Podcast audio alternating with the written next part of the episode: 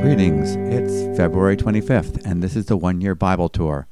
We are delighted to have you with us on this journey as we make our way through the entire Bible this year, reading daily from both the Old and New Testaments, as well as a daily portion from the Bible's songbook, the Book of Psalms, and the Book of Proverbs. As they say, a proverb a day will keep all folly away. My name is David MacAdam, and it is my pleasure to be your host on this journey and point out highlights and encourage you to make fresh discoveries with each day's readings.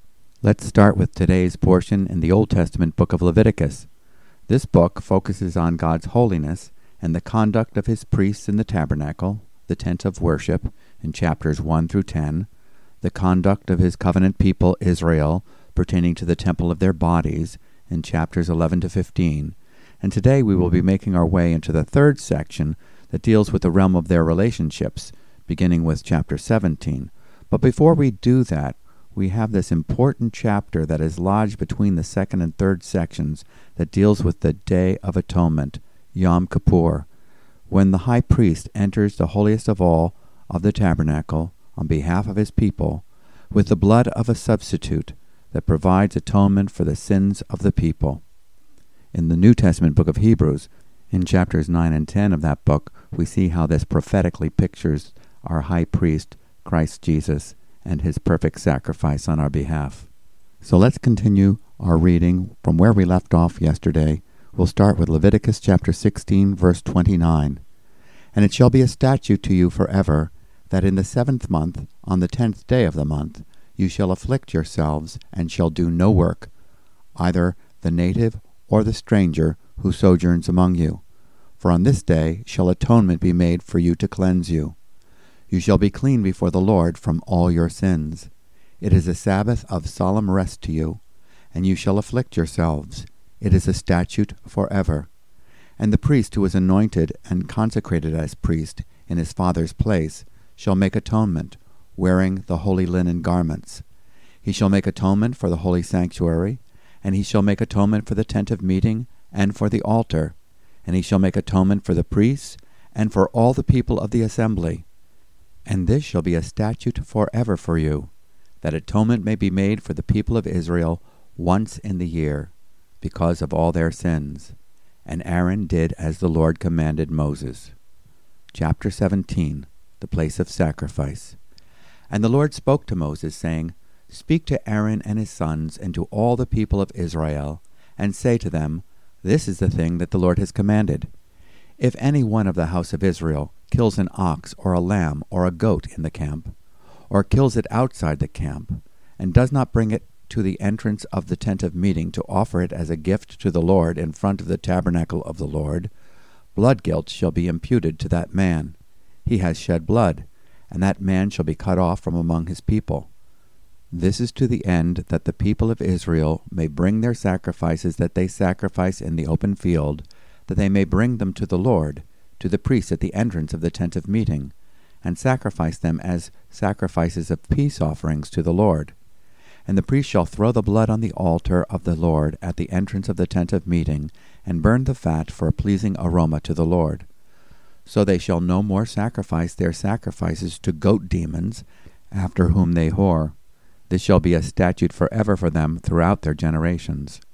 And you shall say to them, Any one of the house of Israel, or of the strangers who sojourn among them, who offers a burnt offering or a sacrifice, and does not bring it to the entrance of the tent of meeting to offer it to the Lord, that man shall be cut off from his people. If any one of the house of Israel, or of the strangers who sojourn among them, eats any blood, I will set my face against that person who eats blood, and I will cut him off from among his people. For the life of the flesh is in the blood, and I have given it for you on the altar to make atonement for your souls, for it is the blood that makes atonement by the life. Therefore I have said to the people of Israel, No person among you shall eat blood, neither shall any stranger who sojourns among you eat blood. Any one also of the people of Israel, or of the strangers who sojourn among them, who takes in hunting any beast or bird that may be eaten shall pour out its blood and cover it with earth. For the life of every creature is its blood, its blood is its life. Therefore I have said to the people of Israel, You shall not eat the blood of any creature, for the life of every creature is its blood. Whoever eats it shall be cut off.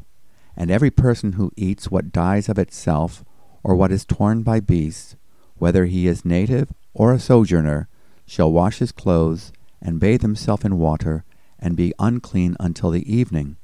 Then he shall be clean. But if he does not wash them, or bathe his flesh, he shall bear his iniquity. Chapter 18 And the Lord spoke to Moses, saying, Speak to the people of Israel, and say to them, I am the Lord your God. You shall not do as they do in the land of Egypt, where you lived, and you shall not do as they do in the land of Canaan, to which I am bringing you. You shall not walk in their statutes. You shall follow my rules, and keep my statutes, and walk in them. I am the Lord your God. You shall therefore keep my statutes and my rules. If a person does them, he shall live by them. I am the Lord. None of you shall approach any one of his close relatives to uncover nakedness. I am the Lord. You shall not uncover the nakedness of your father, which is the nakedness of your mother. She is your mother. You shall not uncover her nakedness. You shall not uncover the nakedness of your father's wife. It is your father's nakedness. You shall not uncover the nakedness of your sister, your father's daughter, or your mother's daughter, whether brought up in the family or in another home. You shall not uncover the nakedness of your son's daughter or of your daughter's daughter, for their nakedness is your own nakedness. You shall not uncover the nakedness of your father's wife's daughter, brought up in your father's family, since she is your sister. You shall not uncover the nakedness of your father's sister. She is your father's relative. You shall not uncover the nakedness of your mother's sister, for she is your mother's relative. You shall not uncover the nakedness of your father's brother, that is, you shall not approach his wife, she is your aunt. You shall not uncover the nakedness of your daughter in law, she is your son's wife, you shall not uncover her nakedness. You shall not uncover the nakedness of your brother's wife, it is your brother's nakedness. You shall not uncover the nakedness of a woman and of her daughter, and you shall not take her son's daughter or her daughter's daughter to uncover her nakedness. They are relatives, it is depravity. And you shall not take a woman as a rival wife to her sister, uncovering her nakedness while her sister is alive. You shall not approach a woman to uncover her nakedness when she is in her menstrual uncleanness.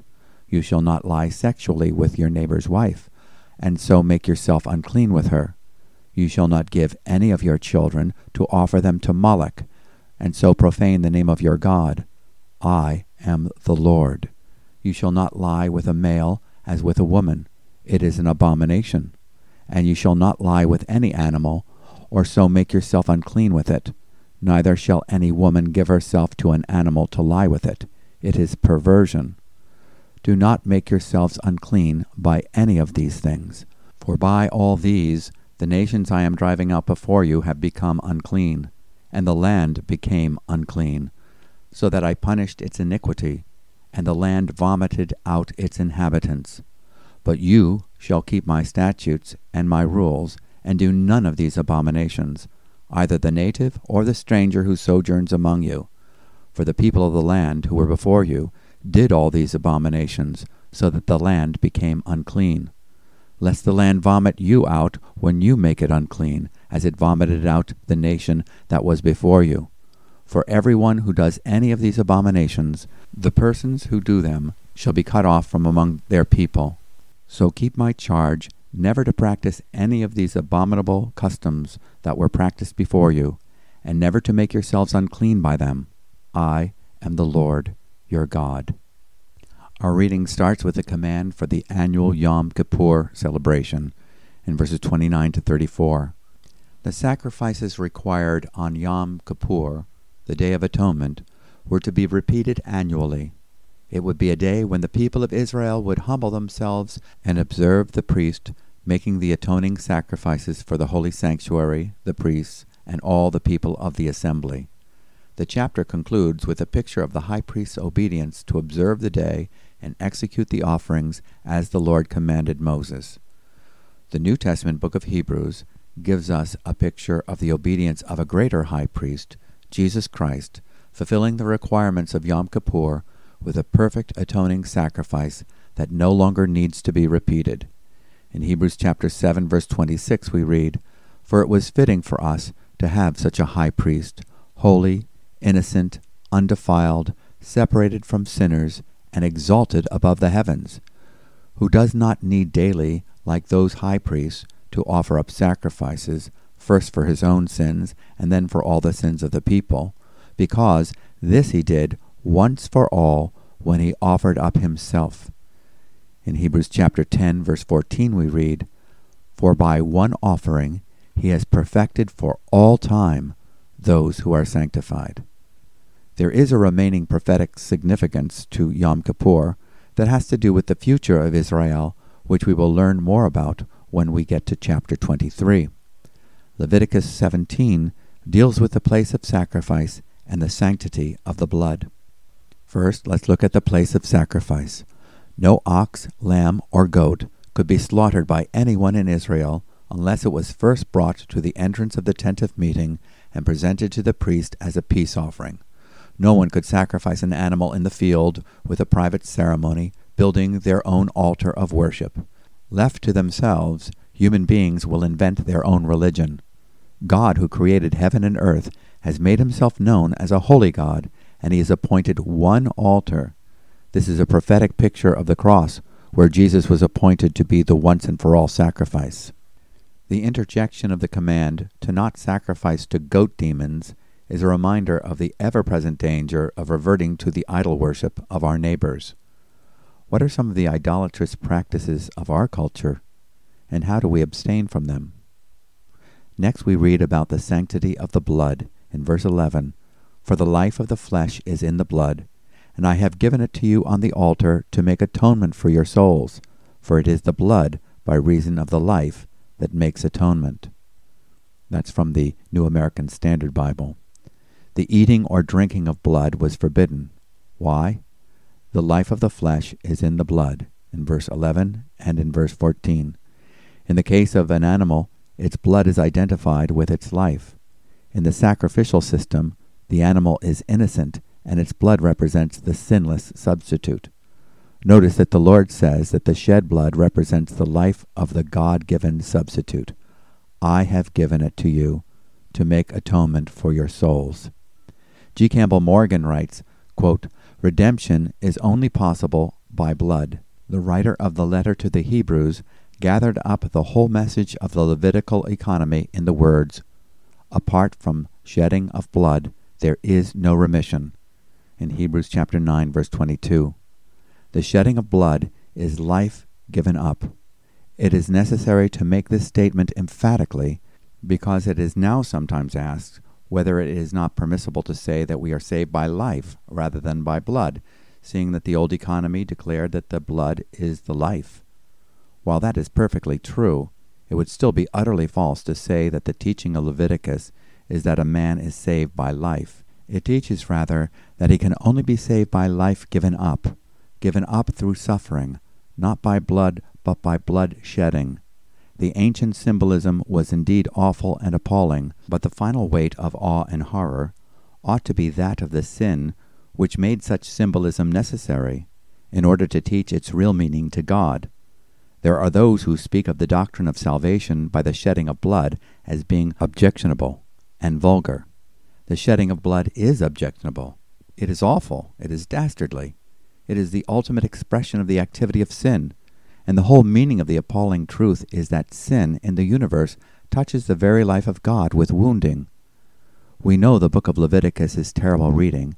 It is a tragic story of blood and fire.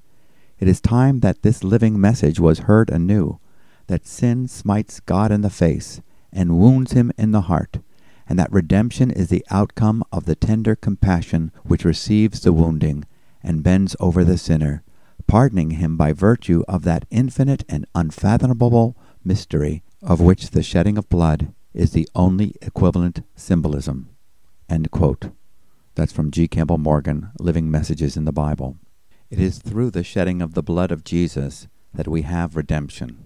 In 1 Peter chapter 1 verses 18 and 19 we read, "Knowing that you were not redeemed with perishable things like silver or gold from your futile way of life inherited from your forefathers, but with precious blood, as of a lamb unblemished and spotless, the blood of Christ." It is through the full atonement provided by the shed blood of Jesus Christ that we have forgiveness of sins. In Ephesians 1 7, in him we have redemption through his blood the forgiveness of our trespasses according to the riches of his grace. It is through the blood of Christ that we can legally be pronounced righteous before a holy God. This is called justification in Romans 5 9. Much more than, having now been justified by his blood, we shall be saved from the wrath of God through him. Because we are justified through faith in Christ and his atoning blood, we now have peace with God in Romans 5 1. Without the shed blood of Christ, that would be impossible. In Colossians 1:19, for it was the Father's good pleasure for all the fullness to dwell in him, and through him to reconcile all things to himself, having made peace through the blood of his cross. Through him, I say, whether things on earth or things in heaven. Jesus is God. He knows what it takes to sanctify a sinner. In Hebrews 13:12, Therefore Jesus also, that he might sanctify the people through his own blood, suffered outside the gate. It is important to distinguish the difference between shed blood and spilled blood. The spilling implies an accident. The shed blood implies that the sacrifice is intentional. In this regard, Jesus said yes to the plan of redemption before the foundation of the world in Revelation 13:8. As I have traveled to various countries around the world, I have heard believers singing in their own languages, What can take away my sin? Nothing but the blood of Jesus. In chapter 18, we have the laws on immoral relations. You shall not do what is done in the land of Egypt where you lived, nor are you to do what is done in the land of Canaan where I am bringing you. You shall not walk in their statutes. In verse 3. The Lord makes clear that the practice of sexual immorality was rampant and legalized in the written statutes of the surrounding nations. God's covenant people must not do as they do. What follows are the Lord's judgments regarding sexual morality. God does not want his created order in Genesis 2:24 pertaining to human sexuality to be violated. There is reference to uncovering the nakedness which in some cases may merely refer to voyeurism, such as in Genesis 9, verses 22 to 23, it is most often used as a euphemism for sexual relations. Incest, fornication, adultery, male and female homosexual activity in Leviticus 18, verse 22, Leviticus 20, verse 13, Romans chapter 1, verse 27, 1 Corinthians chapter 6, verse 9, are at odds with the creation ideal of heterosexual monogamy in Genesis chapter 2, verses 24 to 25. G. Campbell Morgan comments, quote, All the promiscuous intercourse between the sexes, which inevitably tends to disease and degeneracy, was contrary to the mind of God, because it was destructive to humanity. Therefore his people were safeguarded against those things by general command, and by detailed particularity of statement. In the interests of health and strength of national life, these enactments are still of force. To break them is to bring about inevitable deterioration and ultimate destruction. The principle involved in the words has much wider application. The people of God are called upon to conform in all the ways and habits of life, not to the customs of the world, but to the mind and will of God, as made known in His law. The full force of this principle is found in Paul's injunction, quote, Be not fashioned according to this world, but be transformed by the renewing of your mind. Romans chapter 12, verse 2. It is a requirement of which we need to remind ourselves constantly. It is so easy to be lured from our loyalty to the customs of men and the women by whom we are surrounded. Such requirement is not capricious. It is based upon God's loving purpose for his own and his determination to preserve them from all destructive practices. Page 39 from G. Campbell Morgan's Searchlights from the Word. The sexual immorality practiced in Egypt and Canaan defiled the land with destructive repercussions described in such vivid terms as causing, quote, the inhabitants being vomited out of the land, quote, in Leviticus 18, verse 24. Now let's go to our New Testament reading from the Gospel of Mark, chapter 7, beginning with verse 24. And this is the incident with the Syrophoenician woman, and describing the Syrophoenician woman's faith. Mark 7:24 And from there he arose and went away to the region of Tyre and Sidon. And he entered a house and did not want anyone to know yet he could not be hidden. But immediately a woman whose little daughter had an unclean spirit heard of him and came and fell down at his feet. Now the woman was a gentile a Syrophoenician by birth and she begged him to cast the demon out of her daughter and he said to her let the children be fed first for it is not right to take the children's bread and throw it to the dogs. But she answered him, Yes, Lord, yet even the dogs under the table eat the children's crumbs. And he said to her, For this statement you may go your way. The demon has left your daughter. And she went home and found the child lying in bed, and the demon gone. Then he returned from the region of Tyre, and went through Sidon to the Sea of Galilee, in the region of Decapolis. And they brought to him a man who was deaf and had a speech impediment, and they begged him to lay his hand on him.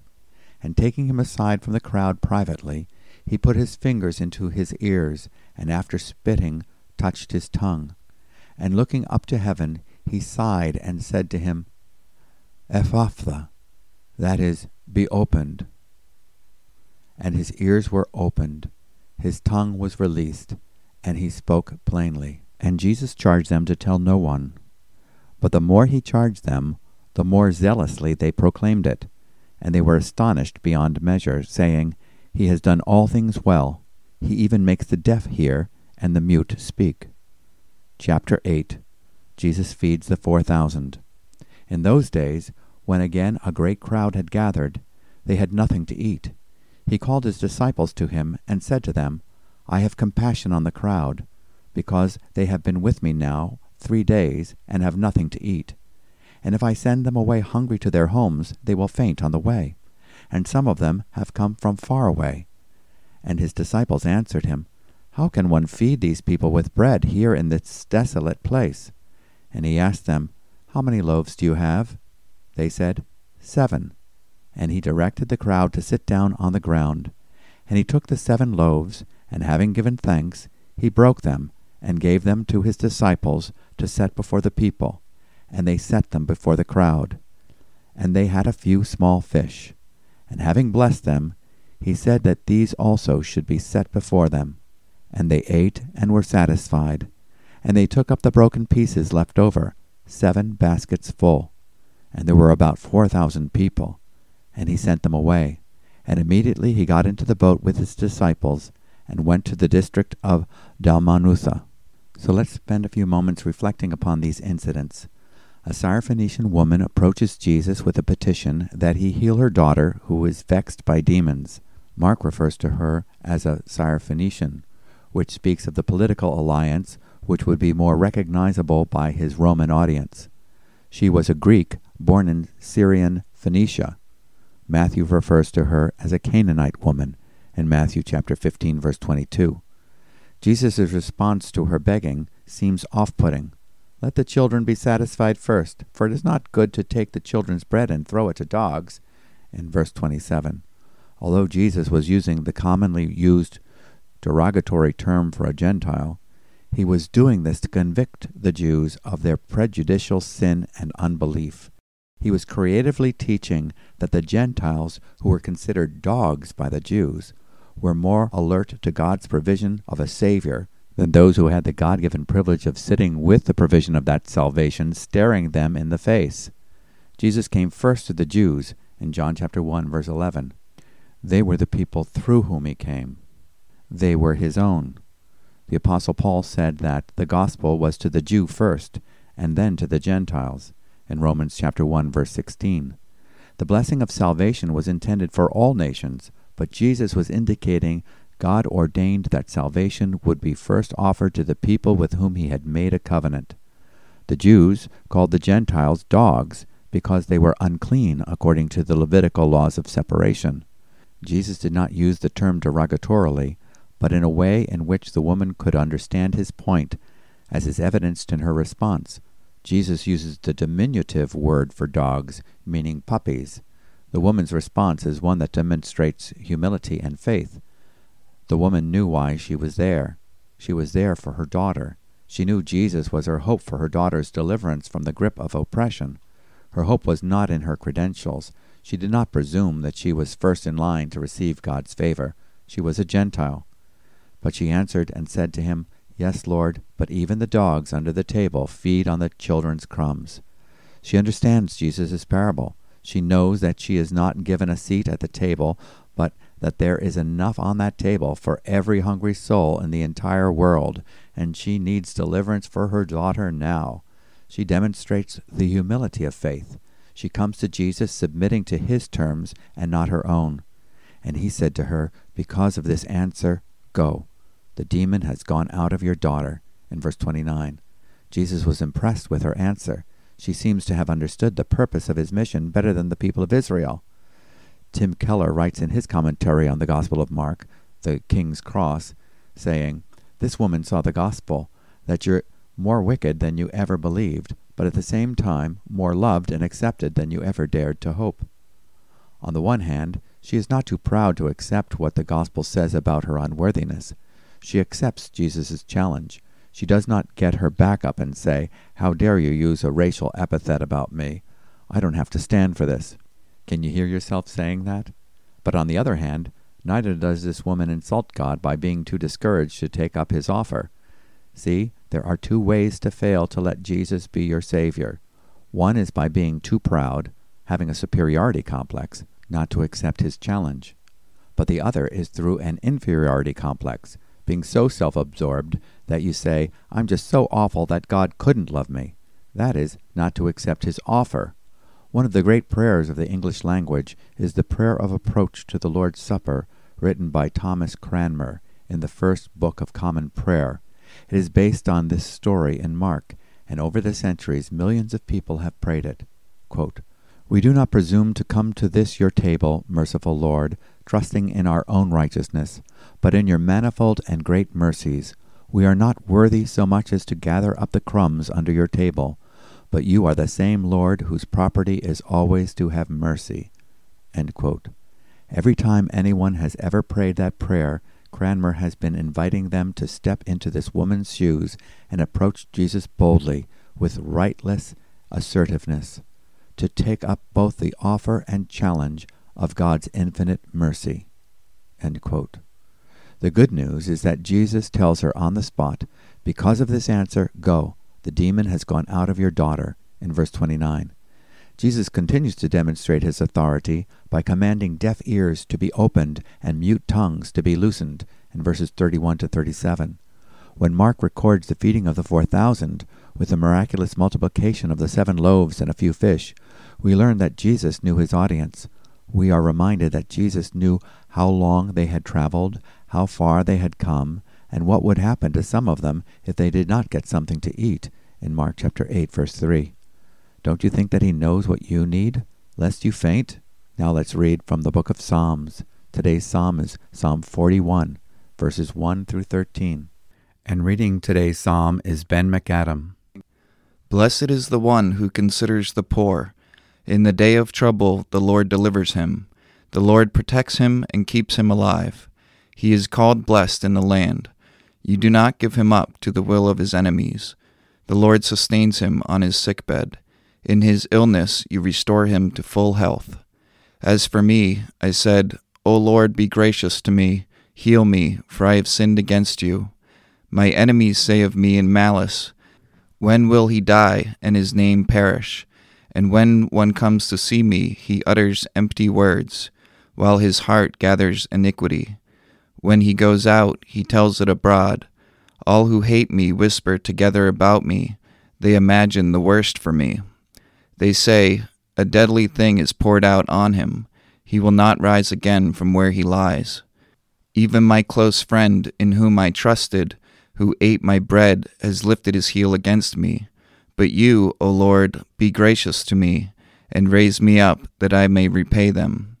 By this I know that you delight in me.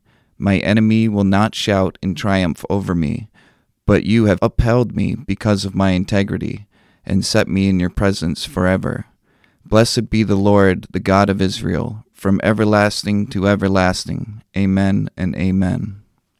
Amen and amen. Notice the promises given to those who consider the helpless and have regard for the weak. The Lord delivers them, in verse 1. The Lord will protect them and preserve their lives, in verse 2.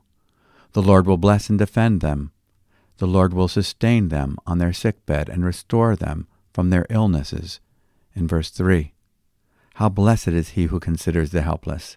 The Lord will deliver him in the day of trouble. Psalm 41 is a celebration of God's mercy. God, in His infinite grace, can receive guilty sinners who know that their only hope is in the mercy that can receive us in the righteousness of Christ. In verse 12, He upholds us in the integrity of the perfect finished work of redemption. In the psalm, David speaks of his hardships and the anguish of having close friends betray him. He experiences the betrayal of his own son, Absalom, and his friend, Ahithophel. And through this immediate sorrow expressed in the psalm, we see a prophetic connection with Jesus being betrayed by his disciple Judas. In verse 9, even my close friend, in whom I trusted, who ate my bread, has lifted up his heel against me. Even in his adversity, the psalmist is confident that the Lord will be true to his word and that he will uphold him according to his promise. And now our reading from the book of Proverbs, chapter 10, verses 15 and 16. A rich man's wealth is his strong city.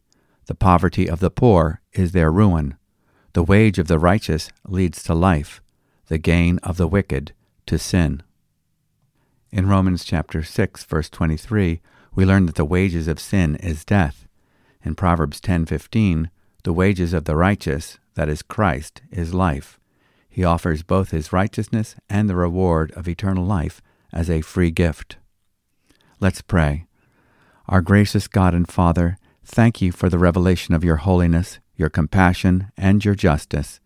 We are undeserving of your favor, and yet through your merciful provision of our Savior, you have made us partakers of your incorruptible life, the life that he offered up for us.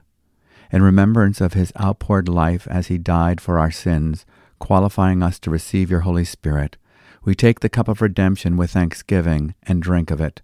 We do not presume that we do this trusting in our own righteousness, but in your manifold and great mercies. We're not worthy so much as to gather up the crumbs under your table, but through faith in Christ Jesus, our atoning Passover lamb and risen, exalted, glorified Lord and Savior, we meet you in mercy and rejoice at this table of fellowship. Thank you for the cleansing, enlightening, and faith igniting impact of your word. Help us to live through you and bring forth the fruit of your indwelling presence today.